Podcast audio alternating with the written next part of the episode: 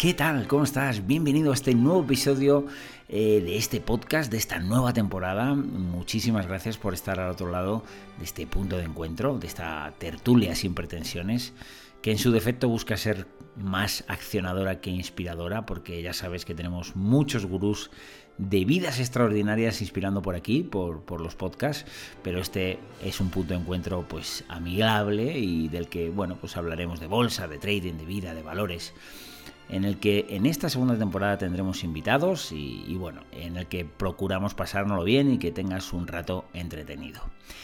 Hoy hemos tenido un inicio de curso con fuertes caídas en bolsa y sobre todo de bastante compleja gestión intradía para los que hacemos scalping. Pero quiero recordarte que estas caídas fuertes son la mejor noticia para aquel inversor que sea paciente, que sea inteligente y sobre todo que tenga un plan de inversión a largo plazo. Si no lo tienes, te invito evidentemente a que lo tengas. Pero no solo han sido las bolsas las que han bajado con fuerza, también Bitcoin y el resto de criptomonedas pues han acompañado a la sangría en los mercados. Y a este respecto decir que para muchos Bitcoin no solo es una alternativa de inversión, Bitcoin es en sí una alternativa, una forma de decir no a la falta de privacidad, a ese monopolio estatal de la emisión de moneda a no depender de terceros para acceder a tus propios fondos. Decir no a la inflación, decir no a impuestos confiscatorios, no a la deuda en mi nombre, no a los rescates a la banca, no a los corralitos, no a la corrupción con nuestro dinero, no a los privilegios de la banca, no al despilfarro político.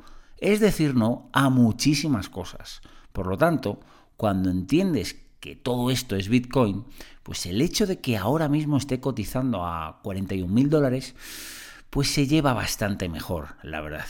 Y muchos me preguntáis, eh, fundamentalmente en Instagram, sobre mi perspectiva sobre Bitcoin. Y la verdad es que tengo un sesgo muy optimista, indudablemente.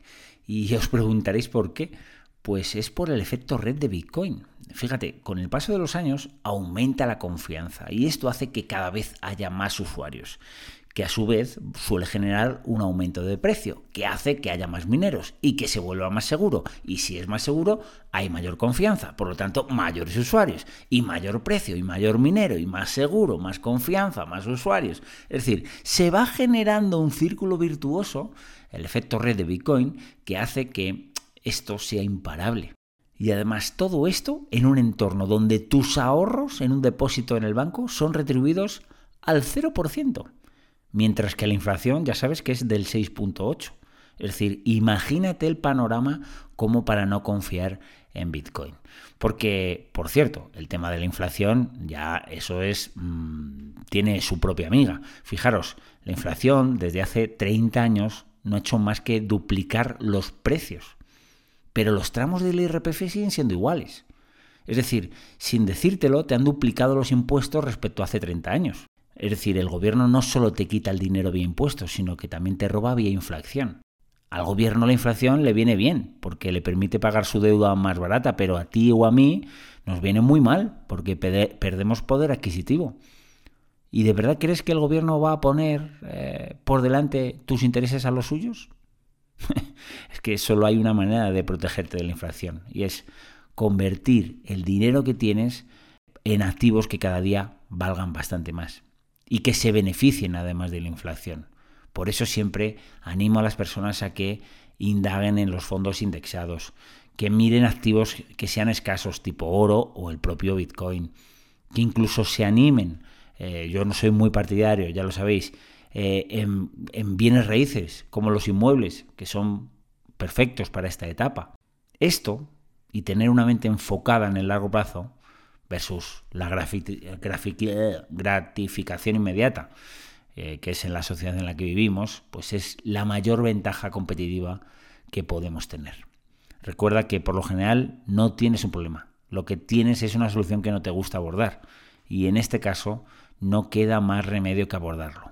Por lo tanto, toca ponerse las pilas porque tenemos tiempo para enmendar esos errores y recuerda que además si estás escuchando este podcast, pues que posiblemente seas millonario, porque nuestra sociedad hoy por hoy ya sabes que le da más valor al dinero que al tiempo, pero que un billón de segundos son 31 años. Por lo que con la esperanza actual de vida y el nivel de usuarios que tenemos, pues es fácil que tengas un billón de segundos todavía disponible. Lo que de verdad importa, ya sabes, es qué haces con ese billón.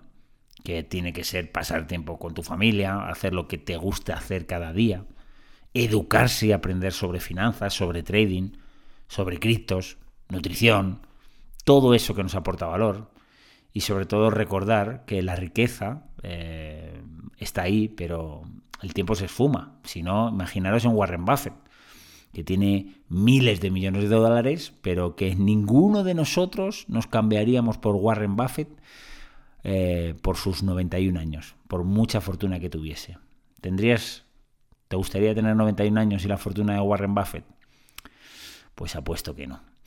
Por lo tanto, nada, esta pequeña mini píldora para arrancar el curso. Muchísimas gracias por escucharme pacientemente en esta pequeña píldora y te espero en la siguiente. Suscríbete en las distintas plataformas donde puedes escucharnos, que si no me equivoco mal es iTunes y Spotify. Y nada, te espero en el siguiente episodio. Un abracito, chao.